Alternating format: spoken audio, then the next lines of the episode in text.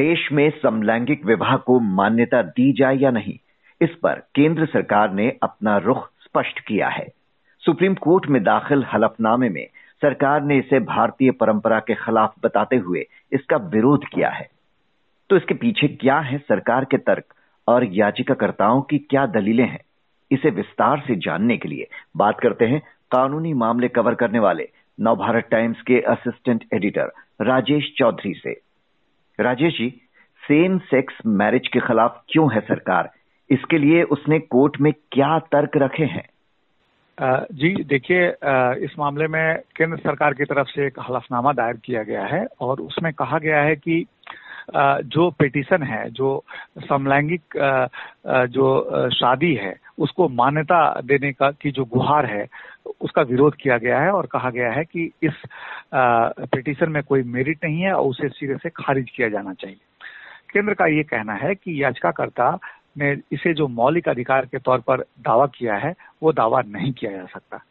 विस्तार से केंद्र सरकार ने इसमें अपना पक्ष रखा है और अब हलफनामे में कहा है कि सहमति से अप्राकृतिक यौन संबंध के मामले में मामले को अपराध की श्रेणी से बाहर किया गया है। बावजूद इसके, याचिकाकर्ता होमोसेक्सुअल की शादी को मान्यता देने के लिए दावा नहीं कर सकता और मौलिक अधिकार के आधार पर यह दावा कतई नहीं किया जा सकता। केंद्र के हलफनामे में आगे इस बात का ज़िक्र है कि जो शादी की अवधारणा है, उसके लिए ज़रूरी है कि दो लोगों के बीच मिलन हो और वो अलग अलग लिंग के हों। और ये परिभाषा सामाजिक, सांस्कृतिक और कानूनी तौर पर मान्य है। इस सिद्धांत को किसी भी तरह से न्यायिक व्याख्या से डिस्टर्ब नहीं किया जा सकता, उसे हल्का या कमज़ोर नहीं किया जा सकता है। केंद्र आगे कह रहा है अपने हलफनामे में कि जो याचिकाकर्ता ने गुहार लगाई है, वो कहीं से भी टिकने वाला नहीं है। क्योंकि सभी धर्म के पर्सनल लॉ हैं और उसमें तमाम नियम है। हिंदू में मिताक्षरा और दाया भाग के सिद्धांत हैं और वहाँ से शादी ब्याह वगैरह गाइड होता है। अलग अलग धर्म के भी अपने अपने पर्सनल लॉ हैं। हिंदू में जहाँ शादी एक पवित्र बंधन माना गया है, वहीं मुस्लिम पर्सनल लॉ में इसे कॉन्ट्रैक्ट माना गया है। लेकिन हर जगह ये परिकल्पित किया गया है कि जो कपल है, जो जोड़ा है, उसमें एक पुरुष होगा और एक स्त्री होगी। और मौजूदा मामले में इससे इतर बात की जा रही है। केंद्र का ये कहना था कि जो जो समलैंगिक हैं, वो शादी का दावा इसलिए भी नहीं कर सकते कि जो शादी है और उनका लिव इन रिलेशनशिप में रहना है, वो बिल्कुल अलग है। समलैंगिक लिव इन रिलेशनशिप में रहते हैं, लेकिन उनकी तुलना भारतीय परिवार से नहीं की जा सकती। जो भारतीय परिवार की परिकल्पना है, उसमें एक पति, दूसरी पत्नी और उनकी शादी के उपरांत जो बच्चे हैं, वो परिवार के अंग होते हैं। यानी कि दो विपरीत लिंग के बीच में शादी की बात है और यही परिकल्पना है। जो पिटिशनर है, उसने नवजेत सिंह नवतेज सिंह जोहर जजमेंट यानी कि होमोसेक्सुअल रिलेशनशिप को अपराध के श्रेणी से बाहर रखने का जो जजमेंट का ज़िक्र किया है वो ज़िक्र ठीक है लेकिन उस आधार पर सेक्सुअल रिलेशनशिप को शादी और फिर उस शादी को मान्यता देने का दावा नहीं किया जा सकता केंद्र का साफ़ हम्म। साफ़ तौर पे यही कहना था और केंद्र ने सिरे से अर्जी को खारिज करने की गुहार की है इस मामले में। और ऐसे विवाह को मान्यता देने का अनुरोध करने वाली याचिकाएँ ये किन की तरफ़ से दाखिल की गई हैं और उनकी दलीलें क्या हैं? इस मामले में आ, सुप्रीम कोर्ट में आ, पिछले साल पिटिशन डाला गया था। याचिकाकर्ता सुप्रियो चक्रवर्ती और अभय डांग की ओर से एक पिटिशन आया था जिसमें उनका कहना था कि 10 साल से वो कपल की तरह रह रहे हैं। दोनों ने तय किया कि वो शादी सेरेमनी करें अपने रिलेशनशिप की नौवीं सालगिरह के मौके पर वह शादी सेरेमनी चाहते हैं और उन्होंने ये भी कहा कि एक कमिटेड रिलेशनशिप में वो हैं। दिसंबर 2021 में इसके लिए उन्होंने एक प्रतिबद्धता सेरेमनी भी आयोजित किया। इस रिलेशनशिप को उनके पेरेंट्स का आशीर्वाद भी प्राप्त है और उनका कहना है कि स्पेशल मैरिज एक्ट लिंग के आधार पर शादी का भेदभाव करता है।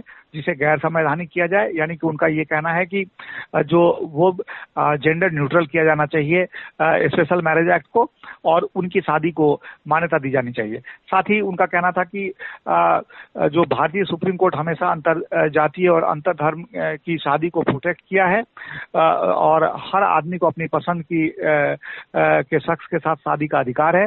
संविधान विकास के रास्ते में समलैंगिक शादी भी एक सतत प्रक्रिया है और फिर उन्होंने थ्री सेवेंटी सेवन का जो जजमेंट है, उसका ज़िक्र किया और ये भी उन्होंने निजता के अधिकार को लेकर जो सुप्रीम कोर्ट का जजमेंट है जजमेंट है पुत्तु स्वामी जजमेंट उसका भी ज़िक्र किया। जिस जजमेंट में सुप्रीम कोर्ट ने कहा था कि L G B T Q शख्स को समानता का अधिकार है और उन्हें भी गरिमा के साथ जीने का अधिकार है। तीन तमाम जजमेंट का उन्होंने ज़िक्र किया है। साथ ही एक और अर्जी आई सुप्रीम कोर्ट में जिसमें कहा गया कि दी जानी चाहिए होमोसेक्सुअल जो रिलेशनशिप में है, उनको मान्यता दी जानी चाहिए। तो ये अर्जी एक पार्थ और उदयराज नाम के शख्स की ओर से डाला गया है और सत्रह साल से ये लोग रिलेशनशिप में हैं। उनके पास दो बच्चे भी हैं, लेकिन उनका कहना है कि कानूनी तौर पर वो शादी नहीं कर सकते। ऐसे में कपल के जो बच्चे हैं, उनका कानूनी पेरेंट्स का हक नहीं मिल पा रहा है। तो ये दूसरी याचिका और भी तमाम याचिका केरल और दिल्ली हाई कोर्ट में नौ याचिका पेंडिंग है जिसको ट्रांसफ़र करने के लिए सुप्रीम कोर्ट में जो गुहार लगाई गई थी उसमें भी केंद्र सरकार से सुप्रीम कोर्ट ने जवाब मांगा था तो ये जो दो गे कपल्स की याचिका थी उस पर सुप्रीम कोर्ट ने पिछले साल 25 नवंबर को केंद्र सरकार और अटॉर्नी जनरल से जवाब मांगा था हम्म। जिस पर केंद्र ने जवाब दाखिल किया है और जिसकी सुनवाई 13 मार्च सोमवार को होने वाली है। जी। आज अमेरिका ऑस्ट्रेलिया कनाडा और ब्रिटेन फ्रांस जर्मनी समेत कई यूरोपीय देशों में सेम सेक्स मैरिज लीगल हो चुकी है। हमारे देश में ये सवाल कब और क्यों उठना शुरू हुआ? आ, ये सवाल आ, काफ़ी दिनों से चल रहा है। सुप्रीम कोर्ट में इस मामले को बल तब मिला जब सुप्रीम कोर्ट ने निजता के अधिकार आ, के मामले में एक अहम फैसला दिया। उस जजमेंट में सुप्रीम कोर्ट ने कहा था कि सेक्सुअल ओरिएंटेशन निजता का महत्वपूर्ण अंग है। सुप्रीम कोर्ट ने 24 अगस्त 2017 को अपना फैसला दिया था। नौ जजों का फैसला था, काफ़ी ऐतिहासिक फैसला था। उसमें सुप्रीम कोर्ट ने निजता के अधिकार को डिस्क्राइब किया था और उसी निजता के अधिकार में सुप्रीम कोर्ट ने कहा था कि जो व्यक्तिगत आज़ादी और जीवन के अधिकार के तहत आर्टिकल 21 में जो अधिकार है, उसी में वो सब कुछ समाहित है और निजता के मूल में व्यक्तिगत घनिष्ठता पारिवारिक जीवन, शादी, प्रजनन, घर sexual orientation most important line था सेक्सुअल ओरिएंटेशन सब कुछ उसमें समाहित है। साथ ही प्राइवेसी व्यक्तिगत स्वायत्ता की सेफगार्ड है, जो जीवन में महत्वपूर्ण रोल रखता है। यह सब बातें सुप्रीम कोर्ट ने अपने जजमेंट में कहा था।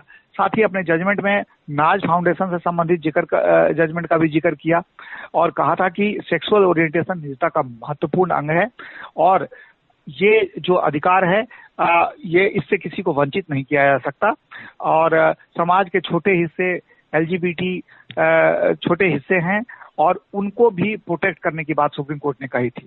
और सेक्सुअल ओरिएंटेशन को निजता का महत्वपूर्ण अंग सुप्रीम कोर्ट ने माना था और कहा था कि आ, जो सेक्सुअल ओरिएंटेशन समाज में संरक्षित होना चाहिए और आर्टिकल चौदह पंद्रह और इक्कीस यानी कि समानता का अधिकार और जीवन और जो स्वच्छंदता का अधिकार है उसका उसके मूल में निजता का अधिकार मानते हुए कहा था कि सेक्सुअल ओरिएंटेशन भी उसी में फंसा हुआ है। तो ये एक महत्वपूर्ण जजमेंट था जि, जिसका ज़िक्र पिटिशनर ने किया है। साथ ही जो एक अहम फैसला आया था जिस पर सबसे ज़्यादा बल मिला वो 6 दिसंबर 2018 को समलैंगिकता मामले में सुप्रीम कोर्ट ने जो फैसला दिया था वो बेहद अहम था। उस ज, उस जजमेंट में सुप्रीम कोर्ट ने कहा था कि दो बालिगों के बीच में सहमति से अगर समलैंगिक संबंध बनाए जाते हैं तो वो अपराध नहीं होगा। जबकि पहले ऐसा कानून था कि सहमति या बिना सहमति के भी अगर कोई समलैंगिक संबंध बनाया जाता है या अप्राकृतिक संबंध बनाया जाता है तो आईपीसी की धारा 377 के तहत अपराध होगा। लेकिन सुप्रीम कोर्ट ने उसे अपराध के दायरे से बाहर कर दिया और कहा कि ये, इसको अगर अपराध में रखा जाता है तो ये गैर संवैधानिक होगा और जीवन के अधिकार का उल्लंघन होगा। यानी कि बालिगों के बीच में बनाए गए जो समलैंगिक संबंध है, वो 377 के तरह तहत अपराध मानना अतार्किक और बिल्कुल मनमाना सुप्रीम कोर्ट ने करार दिया था। और सुप्रीम कोर्ट ने यह भी कहा था कि एक साल पुराने इस कानून के कारण एलजीबीटी क्यू समुदाय के लोग तिरस्कृत हुए हैं और उक्त जो जो जो प्रावधान है तीन सौ सतहत्तर का, वो कहीं ना कहीं गरिमा के अधिकार का उल्लंघन करता है। तो ये दोनों जजमेंट का ज़िक्र हुआ है पिटिशनर द्वारा और यहीं से एक कह सकते हैं कि इस पिटिशन की नींव डली है अक्षय जी।